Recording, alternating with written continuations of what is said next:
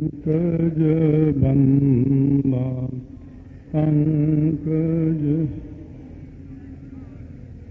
ਸਿਮਰਾਇੰਗਦ ਦੁਖ ਨਿਕਨ ਗੁਰੂ ਅਮਰਦਾਸ ਹਿਰਦੈ ਆਵੋ ਹਿਰਦੈ ਸ੍ਰੀ ਗੁਰੂ ਰਾਮਦਾਸ ਗੁਣ ਗਾਮ, ਗੁਰੂ ਅਰਜਨ ਬਿਘਨਨ ਨਾਸਕ ਬਿਘਨਨ ਕੇ। ਆਰ ਗੋਬਿੰਦ ਸ਼ੁਭ ਮਤ ਪਰਕਾਸ਼, ਸ੍ਰੀ ਹਰਿ ਰਾਏ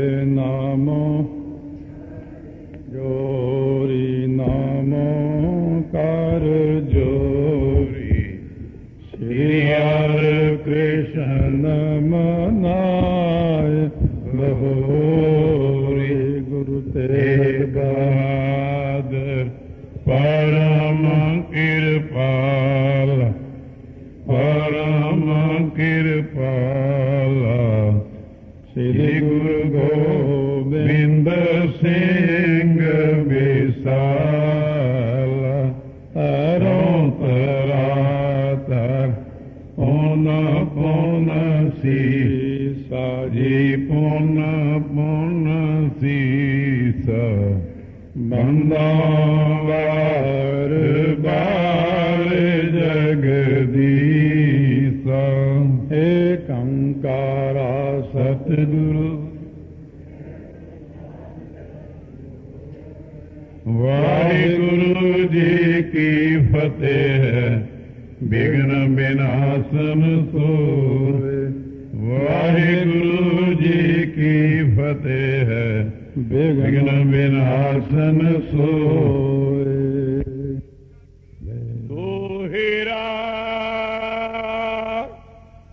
ਨਿਤ ਪ੍ਰਤ ਬੈਠੇ ਸਿੰਘ ਢਿਗ ਰਹਿਣੀ ਰਹਿਤ ਬਤਾਏ। ਰੋਜ਼ ਸਿੰਘ ਬੈਠਦੇ ਨੇ ਕੋਲ, ਜਿਵੇਂ ਆਪਾਂ ਰੋਜ਼ ਆਉਂਦੇ ਕਥਾ ਸੁਣਨ। ਇਸੇ ਤਰ੍ਹਾਂ ਹੀ ਸੰਗਤ ਸ੍ਰੀ ਅਨੰਦਪੁਰ ਸਾਹਿਬ ਆਉਂਦੀ। ਰੋਜ਼ ਮਹਾਰਾਜ ਉਪਦੇਸ਼ ਕਰਦੇ ਨੇ, ਤਰ੍ਹਾਂ ਤਰ੍ਹਾਂ ਦੇ ਉਪਦੇਸ਼, ਉਹਨਾਂ ਪ੍ਰਸ਼ਨਾਂ ਦੇ ਉੱਤਰ। ਵਿੱਚ ਵਿਦਵਾਨ ਵੀ ਨੇ, ਵਿੱਚ ਸੂਰਮੇ ਵੀ ਨੇ, ਵਿੱਚ ਭਗਤੀ ਵਾਲੇ ਵੀ ਨੇ। ਜਿਹੋ ਜਿਹਾ ਕੋਈ ਆਉਂਦਾ, ਹੁਣ ਵਿਦਵਾਨਾਂ ਦਾ ਪ੍ਰਸੰਗ ਇੱਕ ਬਹੁਤ ਸੂਖਮ ਚੀਜ਼ ਜਿਹੜੀ ਆ, ਜਿਹਨੂੰ ਕਈ ਮਹੀਨਿਆਂ ਤੋਂ ਆਪਾਂ ਢੀਕ ਰਹੇ ਸੀ, ਉਹ ਅੱਜ ਪ੍ਰਾਰੰਭ ਹੋਈ ਆ ਕੇ। ਇਹ ਹੁਣ 15-20 ਦਿਨ ਕਾਫੀ ਬਹੁਤ ਜ਼ਰੂਰੀ ਪ੍ਰਸੰਗ ਚੱਲਨੇ ਨੇ, ਜੋ ਜਿਹੜੇ ਬਹੁਤ ਗਿਆਤਾ ਬੰਦੇ ਨੇ, ਜਿਨ੍ਹਾਂ ਨੇ ਇਹਨਾਂ ਦਾ ਗਿਆਨ ਪ੍ਰਾਪਤ ਕੀਤਾ, ਜਿਹਨੂੰ ਵਿਦਾਂਤ ਕਹਿੰਦੇ ਆਪਾਂ, ਤੇ ਐਸੇ ਸੁੰਦਰ ਪ੍ਰਸੰਗ ਜਿਨ੍ਹਾਂ ਦੇ ਆਪਾਂ ਨੂੰ ਗਿਆਨ ਹੁੰਦਾ, ਬੰਦਾ ਕਿਵੇਂ ਜੰਮਦਾ, ਕਿਵੇਂ ਮਰਦਾ ਕਿਹੜੇ ਕਿਹੜੇ ਕਰਮ ਕਰਦਾ ਹਰ ਚੀਜ਼ ਦਾ ਗਿਆਨ ਇਹਨਾਂ ਪ੍ਰਸੰਗਾਂ ਵਿੱਚ ਪ੍ਰਾਪਤ ਹੋਵੇਗਾ। ਆਓ ਜਰਾ ਇੱਕ ਵਾਰ ਰਸਨਾ ਨੂੰ ਕਰੋ, ਪਵਿੱਤਰ ਗੱਜ ਕੇ ਆਖੋ, ਸਤਨਾਮ ਸ੍ਰੀ ਵਾਹਿਗੁਰੂ ਸਾਹਿਬ ਜੀਓ। ਸਤਨਾਮ ਸ੍ਰੀ ਵਾਹਿਗੁਰੂ ਸਾਹਿਬ ਜੀ।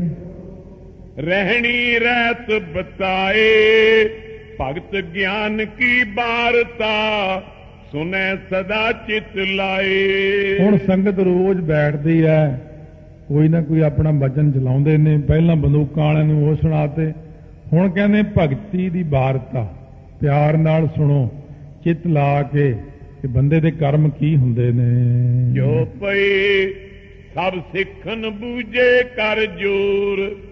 ਪ੍ਰਾਨੀ ਕਰਮ ਬੰਦ ਪਰ ਘੂਰ ਸਾਰਿਆਂ ਗੁਰਸਿੱਖਾਂ ਨੇ ਹੱਥ ਜੋੜ ਕੇ ਬੇਨਤੀ ਕੀਤੀ ਮਹਾਰਾਜ ਇਹ ਪ੍ਰਾਣੀ ਜਿਹੜਾ ਭਿਆਨਕ ਕਰਮਾਂ ਦੇ ਬੰਧਨਾਂ ਵਿੱਚ ਪਿਆ ਹੋਇਆ ਹੈ ਜੀ। ਇਨ ਕੋ ਨਿਰਨਾ ਕਰੋ ਸੁਨਾਮਨ ਜਿਸ ਕੇ ਜਾਣੈ ਕਰੈ ਬਚਾਵਨ।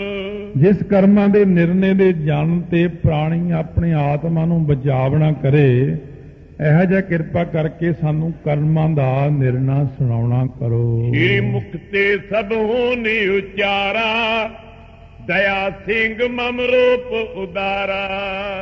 ਮਹਾਰਾਜ ਨੇ ਬਚਨ ਕੀਤਾ ਸਾਰੀ ਸੰਗਤ ਨੂੰ।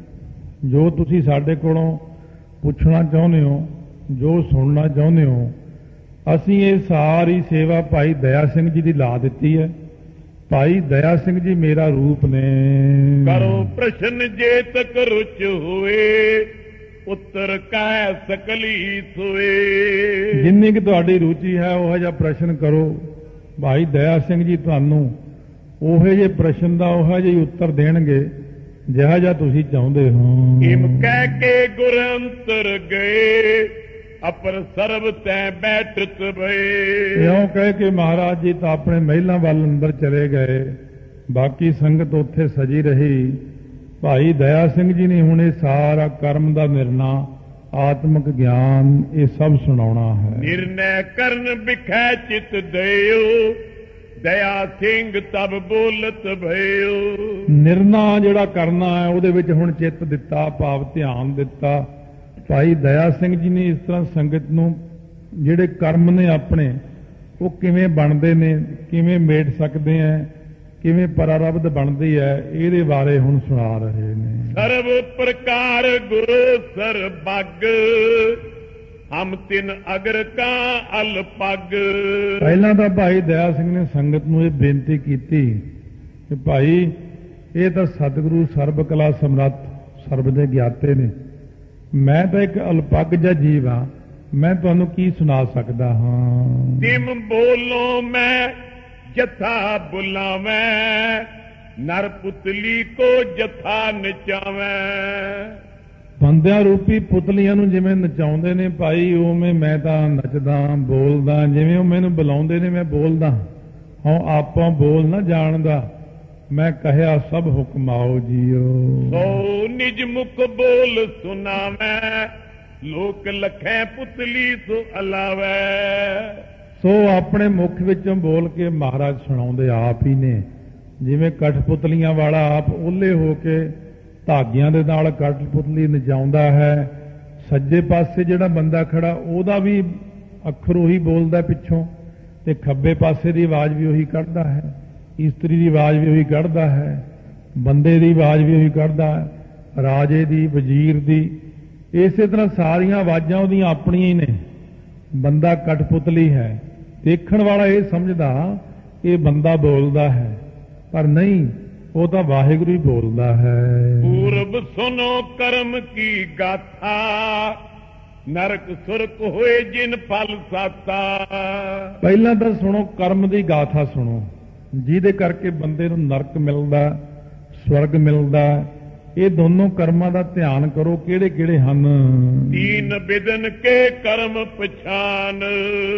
ਤਿੰਨ ਪ੍ਰਕਾਰ ਦੇ ਜਿਹੜੇ ਕਰਮ ਹੁੰਦੇ ਹਨ ਇਨਸਾਨ ਦੇ। ਸੰਚਿਤ ਪ੍ਰਾਲਬਧ ਕਿਰੇ ਮਾਨ ਪਹਿਲਾ ਕਰਮ ਹੈ ਸੰਚਿਤ ਫਿਰ ਕਿਰੇਮਾਨ ਦੂਜੇ ਨੰਬਰ ਤੇ ਆਉਂਦਾ ਹੈ। ਕਵਤਾ ਕਰਕੇ ਥੋੜਾ ਜਿਹਾ ਉਲਟ ਫੇਰ ਹੈ। ਪਹਿਲਾਂ ਸੰਚਿਤ ਕਰਮ ਹੁੰਦੇ ਨੇ ਪਰ ਪਹਿਲਾਂ ਆਉਂਦੇ ਨੇ ਕਿਰੇਮਾਨ ਕਰਮ ਸਭ ਤੋਂ ਪਹਿਲਾਂ। ਫੇਰ ਆਉਂਦੇ ਨੇ ਸੰਚਿਤ ਕਰਮ ਫੇਰ ਆਉਂਦੀ ਹੈ ਪਰਾਰਬਧ। ਇਹ ਤਿੰਨ ਪ੍ਰਕਾਰ ਦੇ ਕਰਮ ਹਨ। ਤਰਕਸ਼ ਅੰਤੈ ਕਰਨ ਮਝਾਰ। ਸੋ ਅੰਤਸ਼ ਕਰਨ ਰੂਪੀ ਤਰਕਸ਼ ਹੁੰਦਾ ਪੱਥਾ। ਜਿਵੇਂ ਪੱਥੇ ਦੇ ਵਿੱਚ ਤੀਰ ਭਰੇ ਹੁੰਦੇ ਨੇ ਇਸੇ ਪ੍ਰਕਾਰ ਸਾਦੇ ਅੰਤਸ਼ ਕਰਨ ਦੇ ਵਿੱਚ ਜਿਹੜਾ ਮਨ ਬੁੱਧ ਚਿੱਤ ਹੰਕਾਰ ਹੈ ਇਹ ਚਾਰਾਂ ਦਾ ਨਾਮ ਹੀ ਅੰਤਸ਼ ਕਰਨ ਹੈ, ਇੱਕ ਮਨ ਦਾ ਨਾਮ ਹੀ ਹੈ ਮਨ। ਉਸੇ ਦਾ ਨਾਮ ਹੈ ਬੁੱਧ। ਉਸੇ ਨੂੰ ਕਹਿੰਦੇ ਚਿੱਤ, ਉਸੇ ਨੂੰ ਕਹਿੰਦੇ ਹੰਕਾਰ। ਮਨ, ਬੁੱਧ, ਚਿੱਤ, ਹੰਕਾਰ ਦਾ ਨਾਮ ਹੈ ਅੰਤਸ਼ਕਰਨ। ਉਹਦੇ ਵਿੱਚ ਹੀ ਇਹ ਸਾਡੇ ਤਰਕਸ਼ ਅੰਤਹ ਕਰਨ ਮਝਾਰ ਤਰਕਸ਼ ਪੱਥੇ ਰੂਪੀ ਅੰਤਹ ਕਰਨ ਦੇ ਵਿੱਚ। ਤ੍ਰੈ ਵਿਦਬਾਨ ਸੇ ਬਸ ਬਿਹਾਰ। ਸੋ ਤਿੰਨ ਪ੍ਰਕਾਰ ਦੇ ਬਾਣ ਜਿਹੜੇ ਨੇ ਨਾ ਉਹ ਸਾਡੇ ਅੰਤਸ਼ਕਰਨ ਰੂਪੀ ਪੱਥੇ ਦੇ ਵਿੱਚ ਭਰੇ ਪਏ ਹਨ। ਚੇਤਨ ਆਤਮ ਛਾਇਆ ਜੋਏ। ਸੋ ਚੇਤਨ ਜਿਹੜੀ ਆ ਨਾ ਚੇਤਨ ਸੱਤਾ ਪ੍ਰਮਾਤਮਾ ਦੀ ਉਹਦਾ ਜਿਹੜਾ ਆਭਾਸ ਪੈਂਦਾ ਅਕਸ ਪੈਂਦਾ ਚੇਤਨ ਆਤਮਾ ਦੀ ਜੋ ਛਾਇਆ ਹੈ। ਪ੍ਰਤਿਬਿੰਬਤ ਅੰਤੈ ਕਰਨ ਹੋਏ। ਕਹਿੰਦੇ ਤਿਸ ਆਭਾਸ ਕਰਕੇ ਪ੍ਰਤੀਬਿੰਬ ਅੰਤਸ਼ ਕਰਨ ਦੇ ਉੱਤੇ ਜਿਹੜਾ ਪੈਂਦਾ ਹੈ। ਅਰ ਅਗਿਆਨ ਅੰਸ ਕੇ ਸਹਿਤ। ਫਿਰ ਇਹਦੇ ਵਿੱਚ ਇੱਕ ਹੋਰ ਚੀਜ਼ ਰਲਦੀ ਹੈ ਜਦੋਂ ਤੱਕ ਬੰਦੇ ਦੇ ਅੰਦਰ ਅਗਿਆਨ ਨਹੀਂ ਆਉਂਦਾ ਅੰਤःਕਰਨ ਦੀ ਚੇਤਨ ਸੱਤਾ ਨਹੀਂ ਲੈਂਦਾ ਅਗਿਆਨ ਨਹੀਂ ਆਉਂਦਾ ਇਹ ਤਿੰਨ ਚੀਜ਼ਾਂ ਇਕੱਠੀਆਂ ਜਦ ਤੱਕ ਨਹੀਂ ਹੁੰਦੀਆਂ ਉਦੋਂ ਤੱਕ ਆਪਾਂ ਕਰਮ ਨਹੀਂ ਕਰ ਸਕਦੇ। ਇਸ ਮੈਂ ਕਰਮ ਬੀਜ ਗਨ ਰਹਿਤ। ਅੰਤਸ਼ਕਰਨ ਦੇ ਵਿੱਚ ਕਰਮਾਂ ਦੇ ਬੀਜ ਰਹਿੰਦੇ ਨੇ ਜਿਵੇਂ ਪੱਥੇ ਦੇ ਵਿੱਚ ਤੀਰ ਰਹਿੰਦੇ ਨੇ ਨਾ। ਪੱਥੇ ਦੇ ਤੀਰ ਅੱਗੇ ਜਾ ਕੇ ਸਾਰਾ ਪ੍ਰਮਾਣ ਖੋਲ ਦੇਣਗੇ ਕਿਵੇਂ ਕਿਵੇਂ। ਹੁਣ ਤਾਂ ਇੰਨਾ ਕੀ ਕਿਹਾ ਕਿ ਜਿਵੇਂ ਪੱਥੇ ਵਿੱਚ ਤੀਰ ਹੁੰਦੇ ਨੇ ਆਪਣੇ ਅੰਤਸ਼ਕਰਨ ਦੇ ਵਿੱਚ ਕਰਮ ਜਮਾ ਪਏ ਨੇ ਜਿਹੜੇ ਆਪਾਂ ਕੀਤੇ ਹੋਏ ਪੁਰਾਣੇ। ਅੰਤੈ ਕਰਨ ਆਪ ਜੜ ਹੈ ਇਹ ਜਿਹੜਾ ਆਪਣਾ ਅੰਤਸ਼ਕਰਨ ਹੈ ਮਨ ਹੈ ਬੁੱਧ ਹੈ ਚਿੱਤ ਹੈ ਹੰਕਾਰ ਹੈ ਇਹ ਆਪ ਤਾਂ ਜੜ ਹੈ। ਹਿੱਲਣ ਜੁਲਣ ਦੀ ਸ਼ਕਤੀ ਇਹਦੇ ਵਿੱਚ ਆਪੂ ਨਹੀਂ ਪੈਦਾ ਹੁੰਦੀ। ਇਹ ਤਾਂ ਇੱਕ ਪੱਥਰ ਵਰਗਾ ਹੈ। ਜਬ ਲੋ ਸਤਾ ਚਿਤਨ ਨਾਲ ਹੈ। ਸੋ ਜਦੋਂ ਤੱਕ ਅੰਤਸ਼ਕਰਨ ਨੂੰ ਚੇਤਨ ਦੀ ਸੱਤਾ ਨਹੀਂ ਮਿਲਦੀ ਜਿਵੇਂ ਕਰੰਟ ਨਹੀਂ ਆਉਂਦਾ ਬਿਜਲੀ ਨਹੀਂ ਆਉਂਦੀ ਸਭ ਚੀਜ਼ਾਂ ਡੈੱਡ ਹੋ ਜਾਂਦੀਆਂ ਨੇ ਕੋਈ ਨਹੀਂ ਚੱਲਦੀ ਫਿਰ। ਅੰਤਸ਼ਕਰਨ ਵੀ ਇਸੇ ਤਰ੍ਹਾਂ ਹੀ ਉਦੋਂ ਕੰਮ ਕਰਦਾ ਜਦੋਂ ਅਕਾਲ ਪੁਰਖ ਦੀ ਜੋਤ ਆਉਂਦੀ ਹੈ ਜਦੋਂ ਸੱਤਾ ਇਹਨਾਂ ਦੇ ਉੱਤੇ ਪੈਂਦੀ ਆ ਆ ਕੇ ਤਾਂ ਸਾਡਾ ਅੰਤਸ਼ ਕੰਮ ਕਰਦਾ ਹੈ ਅੰਤਸ਼ਕਰਨ ਨਹੀਂ ਤਾਂ ਜਦੋਂ ਵਿੱਚੋਂ ਜੋਤ ਨਿਕਲ ਜਾਂਦੀ ਹੈ ਅੰਤਸ਼ਕਰਨ ਡੈੱਡ ਹੋ ਜਾਂਦਾ ਹੈ। ਤਬ ਲੋ ਕਰਮ ਧਰਨ ਸਮਰੱਥ ਨੇ। ਉਦੋਂ ਤੱਕ ਇਹ ਕਰਮ ਨੂੰ ਧਾਰਨ ਲਈ ਸਮਰੱਥ ਨਹੀਂ ਜਦੋਂ ਤੱਕ ਇਹਦੇ ਵਿੱਚ ਅਕਾਲ ਪੁਰਖ ਦੀ ਜੋਤ ਨਹੀਂ ਹੈਗੀ। ਚੇਤਨ ਛਾਇਆ ਤੇ ਸਮਰੱਥ ਲੈ। ਇਹ ਚੇਤਨ ਦੀ ਜਦੋਂ ਇਹਦੇ ਵਿੱਚ ਛਾਇਆ ਪੈਂਦੀ ਅਕਸ ਪੈਂਦਾ ਹੈ। ਜਿਵੇਂ ਅੱਜ ਕੱਲ ਦੇ ਪ੍ਰਮਾਣ ਬੜੇ ਸੋਹਣੇ ਨੇ। ਸੂਰਜੀ ਸ਼ਕਤੀ ਹੈ ਜਿਵੇਂ। ਅੱਜ ਕੱਲ ਕਈ ਕਾਰਾਂ ਵੀ ਚੱਲੀਆਂ ਬਾਹਰਲੇ ਦੇਸ਼ਾਂ 'ਚ ਵੀ ਚੱਲੀਆਂ ਨੇ ਇੱਥੇ ਵੀ ਚੱਲੀਆਂ ਹੋਣਗੀਆਂ। ਉਹ ਕਾਰ ਦੇ ਉੱਤੇ ਹੀ ਬੜਾ ਸਾਰਾ ਐਂਟੀਨਾ ਜਿਹਾ ਲਾਇਆ ਹੋਇਆ ਉਹਨਾਂ ਨੇ ਡਿਸ਼ ਜੀ ਲਾਤੀ।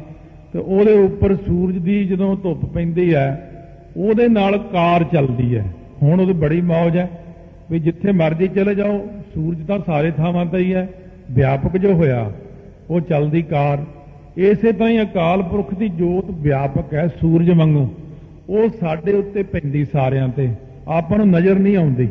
ਉਹ ਜੋਤ ਸਾਡੇ ਉੱਤੇ ਪੈਣ ਕਰਕੇ ਉਹਦਾ ਅਕਸ ਪੈਂਦਾ ਜਦੋਂ ਇਹ ਸੂਰਜੀ ਸ਼ਕਤੀ ਵਾਂਗੂ ਅਕਾਲ ਸ਼ਕਤੀ ਸਾਨੂੰ ਸਾਰਿਆਂ ਨੂੰ ਚਲਾਉਂਦੀ ਹੈ। ਉਹਦੇ ਕਰਕੇ ਸਾਡਾ ਅੰਤਸਕਰਨ ਕਰਮ ਕਰਦਾ ਹੈ। ਅੰਤੈ ਕਰਨ ਐ ਮਨ ਜੋਏ। ਸੋ ਇਹ ਜਿਹੜਾ ਅੰਤਸਕਰਨ ਨਾ ਇਸੇ ਨੂੰ ਜਾਣੋ ਕਿ ਮਨ ਜੋ ਹੈ ਇਹੀ ਅੰਤਸਕਰਨ ਹੈ। ਜਬ ਅਗਿਆਨ ਸਮੇਤੈ ਹੋਏ। ਜਦੋਂ ਇਹ ਮਨ ਜੋ ਅੰਤਸਕਰਨ ਹੈ ਅਗਿਆਨ ਦੇ ਸਮੇਤ ਹੁੰਦਾ ਹੈ। ਤਬ ਸਮਰੱਥ ਕਰਮ ਧਰ ਸਾਰੇ। ਉਦੋਂ ਇਹ ਸਾਰੇ ਕਰਮਾਂ ਨੂੰ ਧਾਰਨ ਕਰਨ ਲਈ ਸਮਰੱਥ ਹੁੰਦਾ ਹੈ। ਬਿਨ ਅਗਿਆਨ ਕਰਮ ਨੈ ਧਾਰੇ। ਬਿਨਾਂ ਗਿਆਨ ਤੋਂ ਇਹ ਕਰਮ ਨੂੰ ਧਾਰਨ ਨਹੀਂ ਕਰਦਾ ਹੈ। ਦੋਹੇਰਾ ਅੰਤੈ ਕਰਨ ਅਗਿਆਨ ਦਵੈ, ਚੇਤਨ ਆਤਮ ਤੀਨ। ਕਹਿੰਦੇ ਇਹ ਸੁਣੋ ਵੀ ਇੱਕ ਤਾਂ ਅੰਤਸ਼ਕਰਨ ਜਿਹਨੂੰ ਆਪਾਂ ਕਹਿੰਦੇ ਮਨ, ਬੁੱਧ, ਚਿੱਤ, ਹੰਕਾਰ, ਇਹਦਾ ਇੱਕੋ ਹੀ ਨਾਮ ਰੱਖ ਲਓ ਮਨ। ਅੰਤਸ਼ਕਰਨ ਦਾ ਨਾਮ ਮਨ ਹੈ। ਅੰਤਸ਼ਕਰਨ ਨੂੰ ਚਾਰ ਹਿੱਸਿਆਂ 'ਚ ਤਾਂ ਵੰਡਿਆ ਹੈ ਕਿ ਜਦੋਂ ਜਿਵੇਂ ਇੱਕ ਬੰਦਾ ਹੈ, ਉਹ ਬੰਦਾ ਜਦੋਂ ਆਪਣੇ ਘਰ ਵਿੱਚ ਹੈ, ਉਹਦਾ ਇੱਕ ਰੂਪ ਹੈ ਪਿਤਾ। ਨਿਆਣੇ ਪਿਤਾ ਜੀ ਕਹਿੰਦੇ ਨੇ ਪਤਨੀ ਉਹਨੂੰ ਕਹਿੰਦੇ, ਮੇਰਾ ਪਤੀ ਹੈ ਹੈ ਇੱਕੋ ਹੀ ਬੰਦਾ। ਜਦੋਂ ਘਰੋਂ ਬਾਹਰ ਨਿਕਲਿਆ, ਤਾਂ ਉਸ ਵਕਤ ਉਹਨੇ ਜਦੋਂ ਬੱਸ ਨੂੰ ਹੱਥ ਦਿੱਤਾ, ਕਹਿੰਦੇ, ਆ ਗਈ ਸਵਾਰੀ। ਉਹ ਬੰਦਾ ਉਹੀ ਆ। ਹੁਣ ਤੀਜਾ ਰੂਪ ਹੋ ਗਿਆ। ਜੇ ਉਹਨੇ ਕਿਤੇ ਕੋਈ ਗਲਤ ਕੰਮ ਕਰ ਦਿੱਤਾ, ਉਹਦਾ ਫਿਰ ਚੌਥਾ ਰੂਪ ਹੋ ਗਿਆ। ਇਸੇ ਤਰ੍ਹਾਂ ਹੀ ਹੈ ਇੱਕ ਮਨ ਹੀ ਆ। ਮਨ ਜਦੋਂ ਸੰਕਲਪ ਤੇ ਵਿਕਲਪ ਕਰਦਾ, ਉਹਨੂੰ ਇਹਨੂੰ ਮਨ ਕਹਿ ਦਿੰਦੇ ਆ। ਜਦੋਂ ਇਹ ਆਤਮਾ ਨੂੰ ਅਸਤ ਨਿਰਣੇ ਕਰਦਾ ਭਾਵ ਕਹਿੰਦਾ ਰੱਬ ਹੈ ਹੀ ਨਹੀਂ, ਆਤਮਾ ਹੈ ਹੀ ਨਹੀਂ। ਉਹਨੂੰ ਕਹਿੰਦੇ ਬੁੱਧੀ। ਉਹ ਬੁੱਧੀ ਜਿਹੜੀ ਬੁੱਧੀਮਾਨਾਂ ਕੋਲੇ ਹੈ, ਜਿਹੜੇ ਕਹਿੰਦੇ ਅਸੀਂ ਸਿਆਣੇ ਆ, ਬਾਕੀ ਤਾਂ ਸਾਰੇ ਕਮਲੇ ਹੀ ਹੈ ਪ੍ਰਮਾਤਮਾ ਨਾਮ ਦੀ ਕੋਈ ਚੀਜ਼ ਨਹੀਂ ਹੈ। ਉਹ ਆਪਣੀ ਬੁੱਧੀ ਨੂੰ ਜਿਹੜੇ ਵੱਡਾ ਮੰਨਦੇ ਨੇ, ਇਹ ਦੂਸਰੀ ਚੀਜ਼ ਆ ਗਈ। ਫੇਰ ਆਉਂਦਾ ਚਿੱਤ। ਚਿੱਤ ਚਿਤਵਣੀਆਂ ਕਰਦਾ ਹੈ। ਚੌਥੀ ਚੀਜ਼ ਆਉਂਦੀ ਹੰਕਾਰ। ਇਹ ਚਾਰ ਇਕੱਠੇ ਅੰਤਸ਼ਕਰਨ ਕਹਿ ਲੋ ਜਾਂ ਮਨ ਕਹਿ ਲੋ ਸਾਰਿਆਂ ਦਾ ਇੱਕੋ ਹੀ ਰੂਪ ਹੈ। ਇਸ ਤਰ੍ਹਾਂ ਦੂਜੀ ਚੀਜ਼ ਆਉਂਦੀ ਹੈ ਸਾਡੇ 'ਚ ਅਗਿਆਨ, ਤੀਜੀ ਚੀਜ਼ ਆਉਂਦੀ ਹੈ ਚੇਤਨ ਆਤਮ।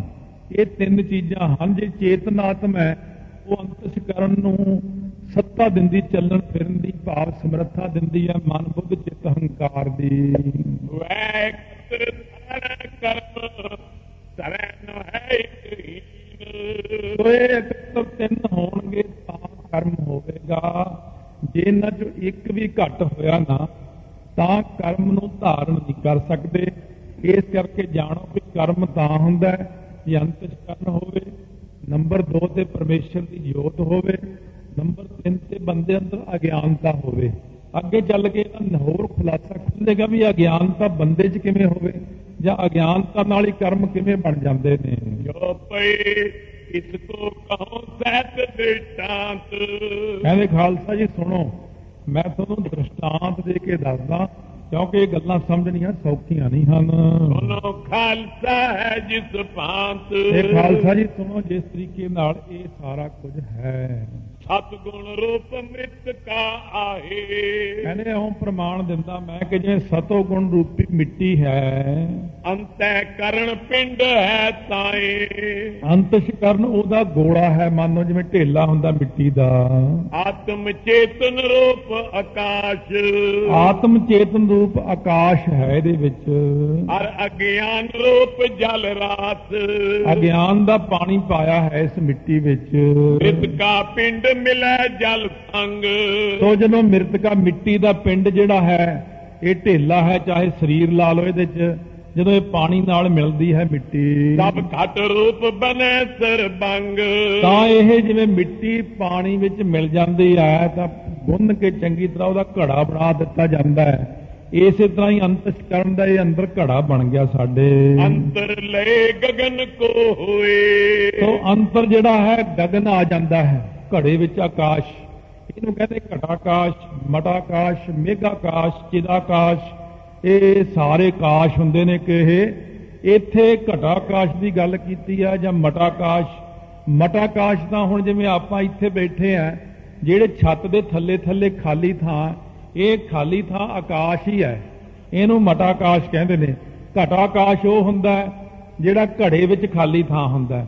ਮੇਘਾਕਾਸ਼ ਉਹ ਹੁੰਦਾ ਜਿਹੜਾ ਬੱਦਲਾਂ ਦੇ ਥੱਲੇ ਥੱਲੇ ਅਸਮਾਨ ਹੈ ਉਹਨੂੰ ਮੇਘਾਕਾਸ਼ ਕਹਿੰਦੇ ਨੇ।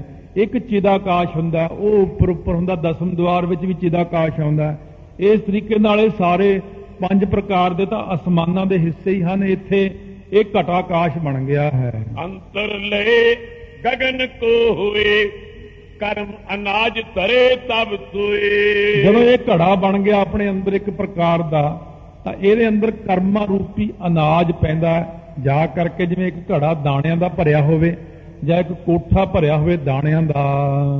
ਤੀਨੋਂ ਮਿਲ ਕਰ ਘਟਾ ਸੁਧਾਰੇ। ਸੋ ਇਹ ਤਿੰਨੇ ਮਿਲ ਕੇ ਘਟਾ ਨੂੰ ਭਾਵ ਘਟਾ ਆਕਾਸ਼ ਨੂੰ ਸੁਧਾਰਦੇ ਨੇ। ਸਮਰੱਥ ਹੋਏ ਪਦਾਰਥ ਧਾਰੇ। ਸਮਰੱਥ ਹੋ ਕੇ ਪਦਾਰਥ ਨੂੰ ਧਾਰਦੇ ਨੇ ਨਾ। ਜੇ ਘੜਾ ਨਾ ਹੋਵੇ ਘੜੇ ਤੋਂ ਬਿਨਾ ਪਾਣੀ ਕਿੱਥੇ ਪਾਵਾਂਗੇ? ਕੁੰਭੇ ਬੱਦਾ ਜਲ ਰਿਹਾ ਜਲ ਬਿਨ ਕੁੰਭ ਨਾ ਹੋਏ। ਇਹ ਕੋਈ ਪ੍ਰਮਾਣ ਅਗਲਾ ਤਾਂ ਨਹੀਂ ਨਾਲ ਜੁੜਦਾ ਇਹਦੇ। ਘੜੇ ਬਿਨਾ ਪਾਣੀ ਨਹੀਂ ਪੈ ਸਕਦਾ। ਘੜੇ 'ਚ ਘਿਓ ਪਾ ਲਓ। ਪੁਰਾਣੇ ਲੋਕ ਪਾਉਂਦੇ ਸੀ, ਘੜੇ 'ਚ ਦਾਣੇ ਭਰ ਲਓ, ਘੜੇ 'ਚ ਗੁੜ ਭਰ ਲਓ। ਘੜੇ ਵਿੱਚ ਜੋ ਮਰਜ਼ੀ ਪਾ ਲਓ। ਜੇ ਭਾਂਡਾ ਹੀ ਨਹੀਂ ਤਾਂ ਕਿ ਪਾਵਾਂਗੇ ਕਿੱਥੇ? ਕਹਿੰਦੇ ਇਸ ਕਰਕੇ ਪਹਿਲਾਂ ਮੈਂ ਭਾਂਡਾ ਬਣਾਇਆ। ਇਹ ਭਾਂਡਾ ਸਾਡਾ ਹਿਰਦੇ ਰੂਪੀ ਭਾਂਡੇ ਵਿੱਚ ਕਰਮਾਂ ਦਾ ਅਨਾਜ ਭਰਿਆ ਪਿਆ ਹੈ। ਤੀਨੋਂ ਨਿਜ ਨਿਜ ਹੈ ਕਰ ਨਿਆਰੇ। ਇਹ ਤਿੰਨੋਂ ਆਪੋ ਆਪਣੀ ਥਾਂ ਤੇ ਵੱਖੋ ਵੱਖਰੇ ਹੋ ਕੇ। ਧਰਨ ਪਦਾਰਥ ਸ਼ਕਤ ਨ ਧਾਰੇ। ਇਹ ਪਦਾਰਥਾਂ ਨੂੰ ਧਰਨ ਦੀ ਸ਼ਕਤੀ ਨਹੀਂ ਧਾਰਨ ਕਰ ਸਕਦੇ ਜੇ ਵੱਖਰੇ ਵੱਖਰੇ ਹੋ ਜਾਣ ਜੇ ਤਿੰਨੇ ਇਕੱਠੇ ਹੋਣਗੇ ਤਾਂ ਇਹ ਇੱਕ ਥਾਂ ਦੇ ਉੱਤੇ ਆ ਕੇ ਪਦਾਰਥਾਂ ਨੂੰ ਧਾਰਨ ਕਰ ਸਕਦੇ ਕਰਮ ਨੂੰ ਬਣਾ ਸਕਦੇ ਨੇ। ਜਿਸ ਪ੍ਰਕਾਰ ਇੱਕ ਆਤਮ ਜੋਏ? ਇਸੇ ਪ੍ਰਕਾਰ ਕਹਿੰਦੇ ਨੇ ਜਿਹੜੀ ਇੱਕ ਆਤਮਾ ਹੈ ਨਾ। ਕਰਮ ਧਰੈ ਸਮਰੱਥ ਨ ਸੋਏ। ਕੱਲੀ ਆਤਮਾ ਕਰਮ ਨਹੀਂ ਕਰ ਸਕਦੀ। ਜਿਵੇਂ ਗੱਡੀ ਦਾ ਇੰਜਣ ਹੈ ਟਰੱਕ ਬੱਸ ਕਾਰ ਦਾ ਇੰਜਣ ਹੈ ਇਹਦੇ ਤੇ ਸਵਾਰੀਆਂ ਬਿਠਾ ਕੇ ਦਿਖਾਓ ਤਾਂ ਕੱਲੇ ਇੰਜਣ ਤੇ। ਇਹਨੂੰ ਟਾਇਰ ਨਹੀਂ ਗੇਅਰ ਨਹੀਂ ਕੁਝ ਨਹੀਂ। ਇਹ ਇੰਜਣ ਕੀ ਹੈ? ਕੱਖ ਵੀ ਨਹੀਂ ਹੈਗਾ। ਜਦ ਇੱਕ ਬੱਸ ਵਿੱਚ ਫਿੱਟ ਹੋ ਜਾਂਦਾ ਤਾਂ ਸਵਾਰੀਆਂ ਵੀ ਲੈ ਜਾਂਦਾ। ਇਸੇ ਤਰ੍ਹਾਂ ਆਤਮਾ ਕੱਲੀ ਕੁਝ ਨਹੀਂ ਕਰ ਸਕਦੀ। ਜਦੋਂ ਆਤਮਾ ਨੂੰ ਆਪਣੀ ਬਾਡੀ ਮਿਲਦੀ ਹੈ ਸਰੀਰ ਮਿਲਦਾ ਤਾਂ ਇਹ ਸਾਰਾ ਕਰਮ ਕਰ ਸਕਦੀ ਹੈ। ਕੇਵਲ ਅੰਤੈ ਕਰਨ ਨ ਧਾਰੇ। ਤੋ ਕੇਵਲ ਅੰਤઃਕਰਨ ਧਾਰਨ ਨਹੀਂ ਕਰਦਾ ਕਿਉਂਕਿ ਅੰਤਸ਼ਕਰਨ ਕੱਲਾ ਕੀ ਕਰੂਗਾ? ਆਤਮਾ ਹੈ ਆਤਮਾ ਸਰੀਰ ਚ ਆਊਗੀ ਤਾਈਓ ਅੰਤਸ਼ਕਰਨ ਬਣੇਗਾ। ਜਦੋਂ ਇਹਦੇ ਅੰਦਰ ਨਾਲ ਮਨ ਬਣੇਗਾ ਕਿਉਂਕਿ ਅੰਤਸ਼ਕਰਨ ਆ ਮਨ ਹੈ ਇਹਦੇ ਉੱਤੇ ਆਤਮਾ ਹੈ। ਅੱਗੇ ਚੱਲ ਕੇ ਇਹਦਾ ਸਾਰਾ ਨਿਰਣਾ ਆਪਣੇ ਆਪ ਹੀ ਆ ਜਾਣਾ ਹੈ। ਤਿਮਿ ਅਗਿਆਨ ਨ ਧਰੈ ਨਿਵਾਰੇ। ਇਸੇ ਤਰੀਕੇ ਨਾਲ ਅਗਿਆਨ ਨਹੀਂ ਜਦੋਂ ਤੱਕ ਆਉਂਦਾ ਉਦੋਂ ਤੱਕ ਆਪਾਂ ਕਰਮ ਨਹੀਂ ਕਰਦੇ ਕਿਉਂਕਿ ਆਪਾਂ ਜਿੰਨਾ ਵੀ ਕੰਮ ਕਰਦੇ ਆ ਨਾ ਸਾਰਾ ਹੀ ਅਗਿਆਨਤਾ ਚ ਕਰਦੇ ਆ। ਹਉ ਵਿੱਚ ਆਇਆ ਹਉ ਵਿੱਚ ਗਿਆ ਹਉ ਵਿੱਚ ਜੰਮਿਆ ਹਉ ਵਿੱਚ ਮੁਆ ਹਉ ਵਿੱਚ ਦਿੱਤਾ ਹਉ ਵਿੱਚ ਲਿਆ ਹਉ ਵਿੱਚ ਖੱਟਿਆ ਹਉ ਵਿੱਚ ਗਿਆ। ਮੈਂ ਮੈਂ ਮੈਂ ਮੈਂ ਕਰਦਾ ਮੈਂ ਉੱਥੇ ਜਾਂਦਾ ਮੈਂ ਖਾਂਦਾ। ਸਾਰੀ ਜ਼ਿੰਮੇਵਾਰੀ ਆਪਾਂ ਆਪਣੇ ਉੱਤੇ ਸਿੱਟੀ ਜਾਂਦੇ ਆ। ਇਸੇ ਕਰਕੇ ਮਾਰ ਖਾਂਦੇ ਆ। ਜਦੋਂ ਆਪਾਂ ਇਹ ਕਹੀਏ ਕਿ ਤੂੰ ਹੀ ਤੂੰ ਹੀ ਤੂੰ ਹੀ ਤੂੰ ਹੀ, ਸਭ ਤੂੰ ਹੀ ਆ, ਤੂੰ ਹੀ ਕਰਦਾ, ਤੂੰ ਹੀ ਸਭ ਕਰਦਾ, ਭਾਈ ਦਇਆ ਸਿੰਘ ਨੇ ਪਹਿਲਾਂ ਕਰਮ ਨਿਰਣਾ ਹੀ ਸੁਣਾਇਆ। ਦੇਖੋ ਨਿਕਲ ਗਏ ਕਿ ਨਾ? ਕਹਿੰਦੇ, ਮੈਂ ਕੁਝ ਨਹੀਂ ਕਰਦਾ, ਮੈਂ ਤਾਂ ਕੱਟ ਪੁਤਲੀ ਐ। ਇਹ ਤਾਂ ਉਹੀ ਕਰਦੇ ਨੇ, ਇਹ ਤਾਂ ਉਹੀ ਬੁਲਾਉਂਦੇ ਨੇ। ਬ੍ਰਹਮ ਗਿਆਨੀ ਆਉਂ ਨਿਕਲ ਜਾਂਦਾ ਇਸ ਚੱਕਰ ਚੋਂ ਤੇ ਬੰਦਾ ਫਸ ਜਾਂਦਾ। ਮੈਂ ਬੋਲਦਾ, ਮੈਂ ਕਰਦਾ, ਮੈਂ ਕਰ ਸਕਦਾ। ਜਿਹੜਾ ਬੰਦਾ ਕਹਿੰਦਾ ਮੈਂ ਕਰਦਾ ਨਾ ਉਹ ਆਪੇ ਆਪਣੇ ਕਰਮ ਵਿੱਚ ਫਸ ਜਾਂਦਾ ਹੈ। ਤੀਨੋਂ ਕੋ ਸੰਜੋਗ ਜਬ ਹੋਏ ਕਰਮ ਕਰਨ ਸਮਰਤ ਹੈ ਸੋਏ। ਜਦੋਂ ਤਿੰਨਾਂ ਦਾ ਸੰਜੋਗ ਹੋ ਜਾਂਦਾ ਨਾ ਖਾਲਸਾ ਜੀ ਉਦੋਂ ਕਰਮ ਨੂੰ ਧਾਰਨ ਲਈ ਸਮਰੱਥ ਹੋ ਜਾਂਦਾ ਹੈ। ਇਸ ਕਰਕੇ ਆਪਾਂ ਨੇ ਇੱਕ ਸਿਆਣਪ ਕਰਨੀ ਹੈ ਕਿ ਤਿੰਨਾਂ ਨੂੰ ਇਕੱਠੇ ਨਹੀਂ ਹੋਣ ਦੇਣਾ ਬਸ। ਐਸੇ ਜੀ ਆਪਾਂ ਨਿਕਲ ਜਾਣਾ ਅਗਿਆਨੀ ਬੰਦਾ ਜਿਹੜਾ ਨਾ ਉਹ ਆਪਣੇ ਆਪ ਨੂੰ ਸਮਝਦਾ ਸਿਆਣਾ, ਉਹ ਫਸ ਜਾਂਦਾ ਹੈ। ਇਹ ਤਿੰਨਾਂ ਨੂੰ ਇਕੱਠੇ ਕਰ ਲੈਂਦਾ। ਆਪਾਂ ਇਹਨਾਂ ਤਿੰਨਾਂ ਨੂੰ ਇਕੱਠੇ ਨਹੀਂ ਹੋਣ ਦੇਣਾ ਤੇ ਆਪਾਂ ਕਹਿਣਾ, ਇਹ ਮੈਂ ਕੀਤਾ ਹੀ ਨਹੀਂ। ਉਹ ਮੇਰੇ ਕੋਲੋਂ ਕਰਵਾਉਂਦਾ ਆਪੇ। ਇਹੀ ਗਿਆਨ ਹੈ। ਜਿਹੜਾ ਕਹਿੰਦੇ ਕਿ ਮੈਂ ਕਰਦਾ, ਇਹੀ ਅਗਿਆਨ ਹੈ। ਇਸੇ ਕਰਕੇ ਆਪਣੇ ਤੇ ਕਰਮ ਪੈ ਜਾਂਦੇ ਨੇ। ਮਹਾਰਾਜ, ਬਾਬਾ ਬੁੱਢਾ ਜੀ ਨੇ ਕਿਹਾ ਉਹ ਕਾਜੀ ਦੀ ਸਾਖੀ ਆਪਾਂ ਸੁਣੀ ਹੋਈ ਸਾਰਿਆਂ ਨੇ। ਕਹਿੰਦੇ, ਮੈਂ ਜਵਾਈ ਬਣ ਕੇ ਪੈਸੇ ਲਿਜਾਵਾਂਗਾ। ਕਹਿੰਦੇ, ਮਹਾਰਾਜ, ਤੇਰੇ ਜਵਾਈ ਆ। ਤੂੰ ਕਿਵੇਂ ਜਵਾਈ ਹੈ? ਇਸ ਪ੍ਰਕਾਰ ਮਹਾਰਾਜ ਦਾ। ਮਹਾਰਾਜ ਕਹਿੰਦੇ, ਬਾਬਾ ਜੀ, ਇਹ ਤੁਸੀਂ ਕੀ ਬੋਲਤਾ? ਬਾਬਾ ਜੀ ਕਹਿੰਦੇ, ਮੈਂ ਕੀ ਬੋਲਿਆ? ਜੋ ਤੁਸੀਂ ਬੁਲਾਇਆ, ਮੈਂ ਬੋਲਤਾ। ਨਿਕਲ ਗਏ ਨਾ ਚੱਕਰ ਚੋਂ? ਮਹਾਰਾਜ ਹੱਸ ਪਏ, ਕਹਿੰਦੇ, ਠੀਕ ਹੈ। ਅਸੀਂ ਬੁਲਾਉਣੇ ਸਾਰਿਆਂ ਨੂੰ। ਕਹਿੰਦੇ, ਉਹ ਕੌਲਾਂ ਦੀ ਜਿਹੜੀ ਹੈ ਨਾ ਪੁਰਾਣੀ ਤਪੱਸਿਆ, ਉਹਨੂੰ ਫਲ ਦੇਣ ਲਈ ਤੁਹਾਡੇ ਮੂੰਹ ਚੋਂ ਕਢਾ ਦਿੱਤਾ। ਹੈ ਤੇ ਅਗਿਆਨੀ ਬੰਦਾ ਕਹਿੰਦਾ, ਮੈਂ ਕੀਤਾ ਹੈ। ਉਹ ਆਪਾਂ ਇਸ ਗੱਲ 'ਚ ਨਾ ਫਸੀਏ। ਇਹਨਾਂ ਤਿੰਨਾਂ ਨੂੰ ਇਕੱਠੇ ਹੀ ਨਾ ਹੋਣ ਦਿਓ ਆਪਸ ਵਿੱਚ। ਆਪਾਂ ਅਗਿਆਨਤਾ 'ਚੋਂ ਨਿਕਲ ਕੇ ਆਓ ਆ ਜਾਓ। ਅਸੀਂ ਥੋੜੀ ਵਾਹਿਗੁਰੂ ਕਹਿੰਦੇ ਆ। ਮੈਂ ਨਹੀਂ ਕਹਿੰਦਾ। ਜੇ ਮੈਂ ਕਹਾ ਮੈਂ ਵਾਹਿਗੁਰੂ ਕਹਿਣਾ ਉਹਦਾ ਫਲ ਮੈਨੂੰ ਲੱਖਾਂ ਸਾਲਾਂ ਬਾਅਦ ਵੀ ਨਹੀਂ ਮਿਲਣਾ। ਉਹਦਾ ਤਾਂ ਕੇਸ ਚੱਲ ਜਾਣਾ ਮੇਰੇ ਤੇ। ਕਹਿੰਦੇ, ਤੂੰ ਕਿਵੇਂ ਕਹਿਣਾ? ਚੇਤਨ ਸੱਤਾ ਮੇਰੀ, ਸਰੀਰ ਮੈਂ ਦਿੱਤਾ, ਬੁੱਧੀ ਮੈਂ ਦਿੱਤੀ, ਸਾਰਾ ਕੁਝ ਮੈਂ ਤਾਂ ਤੂੰ ਆਪੇ ਵਾਹਿਗੁਰੂ ਕਹਿ ਲੇਗਾ ਤੂੰ ਕਿਵੇਂ ਕਹਿ ਸਕਦਾ? ਇਹ ਤਾਂ ਅਸੀਂ ਤੇਰੇ ਮੂੰਹ ਚੋਂ ਕਹਾਵਾਂਗੇ ਤਾਂ ਤੂੰ ਆਖੇਗਾ ਵਾਹਿਗੁਰੂ ਵਾਹਿਗੁਰੂ। ਵਾਹਿਗੁਰੂ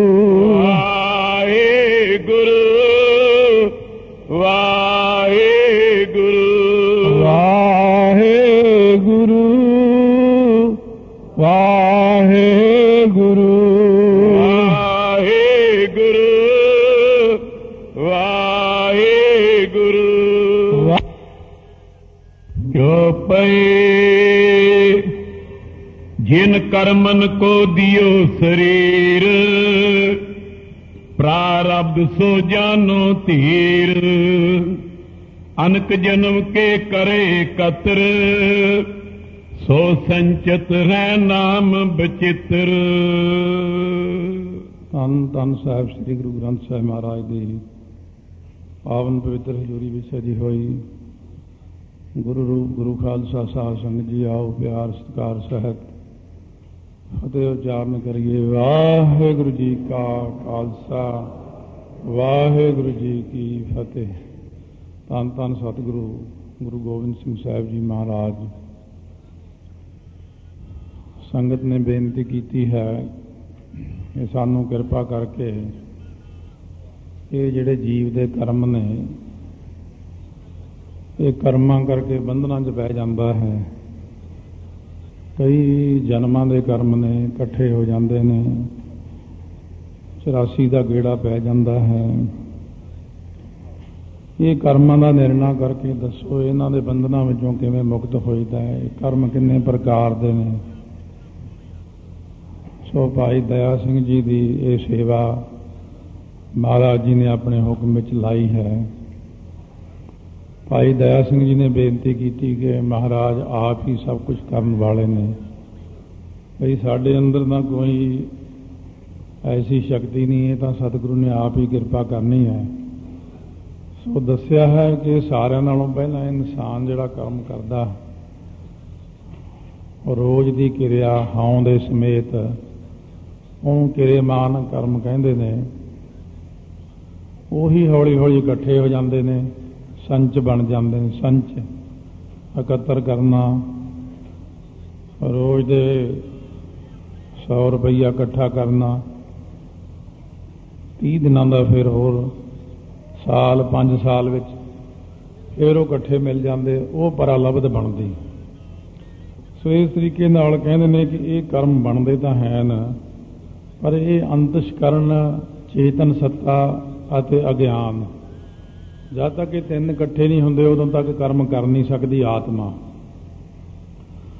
ਆਤਮਾ ਆਪਣੇ ਆਪ ਕੁਝ ਨਹੀਂ ਕਰ ਸਕਦੀ। ਆਤਮਾ ਨੂੰ ਸਰੀਰ ਚਾਹੀਦਾ, ਆਤਮਾ ਨੂੰ ਭਾਂਡਾ ਚਾਹੀਦਾ ਜੀ ਚ ਕਰਮਾਂ ਦੇ ਬੀਜ ਪਾਉਣੇ ਨੇ। ਸੋ ਇਸ ਕਰਕੇ ਉਹ ਆਪਣੇ ਅੰਦਰ ਘਟਾ ਕਾਸ਼ ਬਣਾਉਂਦੀ ਹੈ, ਘੜਾ ਬਣਾ ਲੈਂਦੀ, ਘੜੇ ਵਿੱਚ ਚੀਜ਼ ਪਾ ਲਓ। ਇਸ ਤਰ੍ਹਾਂ ਬਹੁਤ ਡੂੰਘੀ ਇਹ ਕਿਰਿਆ ਦਸੀ ਕਰਮਾਂ ਦੀ। ਸੋ ਉਹਨਾਂ ਦੇ ਵਿੱਚ ਆਓ, ਅੱਗੇ ਸ਼ਰਵਣ ਕਰਦੇ ਆ ਕਿਹੜਾ ਕਰਮ ਦੱਸਦੇ ਨੇ।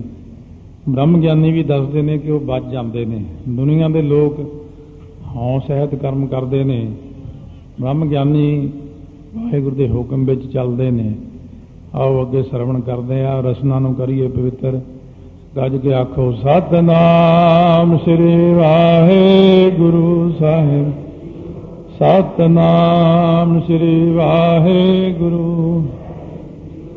ਕਿਉ ਪਏ ਜਿਨ ਕਰਮਨ ਕੋ ਦਿਓ ਸਰੀਰ। ਸੋ ਜਿਨ੍ਹਾਂ ਕਰਮਾਂ ਨੇ ਇਹ ਆਪਾਂ ਨੂੰ ਸਰੀਰ ਦਿੱਤਾ ਹੈ, ਕਿਉਂਕਿ ਕਰਮ ਦੇ ਮੁਤਾਬਕ ਮਨੁੱਖਾ ਜਨਮ, ਸੋ 84 ਦੇ ਵਿੱਚ ਰਹਿਣ ਵਾਲੀਆਂ ਜੂਨਾਂ ਦੇ ਜਨਮ, ਜਾਤੀ ਦਾ ਫਲ, ਇਸੇ ਪ੍ਰਕਾਰ ਫਿਰ ਜਿਹੜੇ ਨੇ ਬੁੱਧੀ ਕਿੰਨੀ ਕੁ ਦੇਣੀ ਹੈ ਇਹ ਸਾਡੇ ਕੀਤੇ ਹੋਏ ਕਰਮਾਂ ਦੇ ਮੁਤਾਬਕ ਹੀ ਬੰਦੇ ਨੂੰ ਇੱਜ਼ਤ ਮਾਣ ਵਡਿਆਈ ਮਾਇਆ ਵਿਦਿਆ ਇਹ ਸਾਡੇ ਪਿਛਲੇ ਜਨਮਾਂ ਦੇ ਕੀਤੇ ਹੋਏ ਕਰਮਾਂ ਦੇ ਮੁਤਾਬਕ ਹੀ ਪਰਾਲਬਧ ਬਣ ਕੇ ਪ੍ਰਾਪਤ ਹੁੰਦਾ ਹੈ। ਪ੍ਰਾਰਬਧ ਸੋ ਜਾਨੋ ਧੀਰ। ਇਹ ਧੀਰਜ ਧਾਰੀ ਗੁਰਸਿੱਖੋ ਭਾਈ ਇਹ ਪਰਾਰਬਧ ਦੇ ਨਾਲ ਹੀ ਬੰਦੇ ਨੂੰ ਸਭ ਕੁਝ ਮਿਲਦਾ ਹੈ। ਅਨਕ ਜਨਮ ਕੇ ਕਰੇ ਕਤਰ। ਇਹ ਆਪਣੇ ਅੱਜ ਦੇ ਕਰਮ ਨਹੀਂ ਹਨ। ਅਨੇਕ ਜਨਮਾਂ ਦੇ ਇਕੱਤਰ ਕੀਤੇ ਪਏ ਨੇ ਕਰਮ। ਪਤਾ ਨਹੀਂ ਲੱਗਦਾ ਕਿ ਉਹਨਾਂ ਨੇ ਸਾਨੂੰ ਕਦੋਂ ਕੁ ਫਲ ਦੇ ਦੇਣਾ ਹੈ। ਸੋ ਸੰਚਿਤ ਨਾਮ ਬਚਿੱਤਰ ਉਹ ਜਿਹੜੇ ਸਾਡੇ ਪਿਛਲੇ ਜਨਮ ਦੇ ਕਿਰੇਮਾਨ ਕਰਮ ਨੇ ਇਕੱਠੇ ਕਰ ਕਰਕੇ ਕਰ ਕਰਕੇ ਉਹ ਸੰਚਿਤ ਕਰਮ ਬਣ ਕੇ ਪਏ ਹਨ ਅੰਦਰ। ਕਿਰਿਆ ਹੋਤ ਨਿਤ ਜੁਤ ਅਭਮਾਨ ਹੁਣ ਜਿਹੜੀ ਆਪਾਂ ਬੰਦੇ ਆ ਆਮ ਸੰਸਾਰੀ ਜੀਵ ਆ ਆਪਾਂ ਜਿੰਨਾ ਵੀ ਕੰਮ ਕਰਦੇ ਆ ਉਹ ਆਪਾਂ ਹੰਕਾਰ ਵਿੱਚ ਕਰਦੇ ਹਾਂ। ਕਿਰੇ ਮਨ ਇਹ ਜਾਨ ਸੁਜਾਨ। ਇਹ ਅਜਿਹੇ ਜਿਹੜੇ ਅਭਿਮਾਨ ਦੇ ਨਾਲ ਕਰਮ ਕਰਦੇ ਆ ਆਪਾਂ ਇਹਨਾਂ ਰੋਜ਼ ਦੇ ਕਰਮਾਂ ਨੂੰ ਜੋ ਕਰ ਰਹੇ ਆ ਇਹਨੂੰ ਕਿਰੇਮਾਨ ਕਰਮ ਕਿਹਾ ਜਾਂਦਾ ਹੈ। ਕਿਰੇ ਮਨ ਜੋ ਕਯੋ ਬਣਾਏ ਤੈ ਸੰਗਿਆ ਇਸ ਕੀ ਹੋਏ ਜਾਏ। ਇਹ ਜਿਹੜਾ ਕਿਰੇਮਾਨ ਕਰਮ ਤੁਹਾਨੂੰ ਬਣਾ ਕੇ ਚੰਗੀ ਤਰ੍ਹਾਂ ਦੱਸਿਆ ਹੈ ਇਹਦੀਆਂ ਅੱਗੇ ਤਿੰਨ ਸੰਗਿਆ ਹੋ ਜਾਂਦੀਆਂ ਹਨ। ਪ੍ਰਥਮ ਅਵਸਥਾ ਮੈਂ ਕਿਰੇਮਾਨ। ਪਹਿਲੀ ਅਵਸਥਾ ਵਿੱਚ ਇਹੀ ਕਰਮ ਨੂੰ ਆਪਾਂ ਕਿਰੇਮਾਨ ਕਰਮ ਕਹਿੰਦੇ ਹਾਂ। ਦੁਤੀਏ ਮੈਂ ਸੰਚਤ ਇਹ ਜਾਨ। ਦੂਸਰੀ ਅਵਸਥਾ ਵਿੱਚ ਇਹਨਾਂ ਕਿਰੇਮਾਨਾਂ ਦਾ ਨਾਮ ਹੀ ਸੰਚਿਤ ਬਣ ਜਾਂਦਾ ਕਿਉਂਕਿ ਰੋਜ਼ ਦਾ 100 ਰੁਪਈਆ ਹੀ ਕਿਰੇਮਾਨ ਹੈ। ਅਤੇ ਇਹੀ ਫਿਰ ਮਹੀਨੇ ਬਾਅਦ ਸੰਚਿਤ ਸੰਚਿਤ ਥੈਲੀ ਕੀਨੀ ਇਕੱਠੇ ਕਰਦੇ ਕਰਦੇ ਇਕੱਠੇ ਹੋ ਗਏ। ਤ੍ਰਿਤੀ ਅਵਸਥਾ ਜਬ ਹੀ ਪਾਏ ਪ੍ਰਾਰਬਧ ਸੰਗਿਆ ਹੋਏ ਜਾਏ। ਤੀਜੀ ਅਵਸਥਾ ਵਿੱਚ ਇਹ ਜਦ 5 ਸਾਲਾਂ ਬਾਅਦ ਮਿਲਦੇ ਨੇ ਪੈਸੇ ਜਿਵੇਂ ਬੈਂਕ ਵਿੱਚੋਂ ਉਹ ਫਿਰ ਮਿਲ ਜਾਂਦੇ ਨੇ। ਆਪਾਂ ਜੀ ਉਦੋਂ ਰੌਲਾ ਪਾਈਏ ਵੀ ਮੈਂ ਤਾਂ 2 ਲੱਖ ਰੁਪਏ ਦੀ ਜਗ੍ਹਾ 5 ਲੱਖ ਲੈਣਾ, ਉਹ ਕਹਿੰਦੇ ਫਿਰ ਕਿਰੇਮਾਨ ਤੂੰ ਠੀਕ ਕਰਨਾ ਸੀ। ਫਿਰ ਤੂੰ 500 ਰੁਪਏ ਮਹੀਨਾ ਜਮ੍ਹਾਂ ਕਰਾਉਣਾ ਰੋਜ਼ ਦਾ। ਫਿਰ ਜਾ ਕੇ ਮਹੀਨੇ ਬਾਅਦ ਹੁੰਦੇ ਜ਼ਿਆਦਾ। ਫਿਰ ਕਰ, ਇਹ ਪਰਲਬਧ ਬਣਦੀ ਤੇਰੀ 5 ਸਾਲਾਂ ਦੀ। ਹੁਣ ਤੇ ਬਣ ਚੁੱਕੀ ਹੈ। ਹੁਣ ਪਿਛਲੇ ਬੀਤੇ 5 ਸਾਲ ਤੇਰੇ ਹੱਥ 'ਚ ਨਹੀਂ ਆਉਣੇ। ਹੁਣ ਆਉਂਦਿਆਂ 5 ਸਾਲਾਂ ਨੂੰ ਧਿਆਨ ਰੱਖੀ ਭਾਵ, ਬੀਤੇ ਜਨਮਾਂ ਵਿੱਚ ਆਪਾਂ ਜਿਹੜੇ ਹੁਣ ਕਰਮ ਕਰ ਚੁੱਕੇ ਆ ਉਹਨਾਂ ਦਾ ਫਲ ਆਪਾਂ ਨੂੰ ਹੁਣ ਮਿਲਣਾ ਹੀ ਮਿਲਣਾ ਜਿੰਨਾ ਮਰਜ਼ੀ ਜ਼ੋਰ ਲਾ ਲਓ ਵੀ ਉਹ ਨਹੀਂ ਟਲ ਸਕਦਾ। ਜੇ ਆਪਾਂ ਰੋਈਏ ਜਾਂ ਹੱਸੀਏ ਔਰ ਆਉਣ ਵਾਲੇ ਸਮੇਂ ਦਾ ਧਿਆਨ ਰੱਖੋ। ਜਿਮ ਇੱਕ ਕਾਲ ਭਵਿੱਖਤ ਹੋਏ। ਹੁਣ ਇੱਕ ਕਾਲ ਹੈ ਸਮਾਂ ਹੈ। ਉਸੇ ਨੂੰ ਆਪਾਂ ਕਹਿੰਦੇ ਆ ਕਿ ਭਵਿੱਖਤ ਕਾਲ। ਇਹ ਇੱਕ ਚੀਜ਼ ਦਾ ਨਾਮ ਹੈ। ਬੌਰੋ ਵਰਤਮਾਨ ਹੈ ਸੋਏ ਉਹੀ ਕਾਲ ਬਦਲ ਕੇ ਜਦੋਂ ਅੱਜ ਵਿੱਚ ਵਰਤ ਗਿਆ ਤਾਂ ਵਰਤਮਾਨ ਬਣ ਗਿਆ। ਸੋਈ ਕਾਲ ਭੂਤਵੈ ਜਾਏ। ਜਦੋਂ ਉਹੀ ਬਤੀਤ ਹੋ ਗਿਆ ਤਾਂ ਉਹੀ ਭੂਤ ਕਾਲ ਬਣ ਗਿਆ। ਇਸੇ ਤਰ੍ਹਾਂ ਹੀ ਇਹ ਕਿਰੇਮਾਨ ਸੰਚਿਤ ਤੇ ਪਰਾਰਬਧ ਹੈ। ਲਖੋ ਖਾਲਸਾ ਤਿਸੀ ਭਾਏ।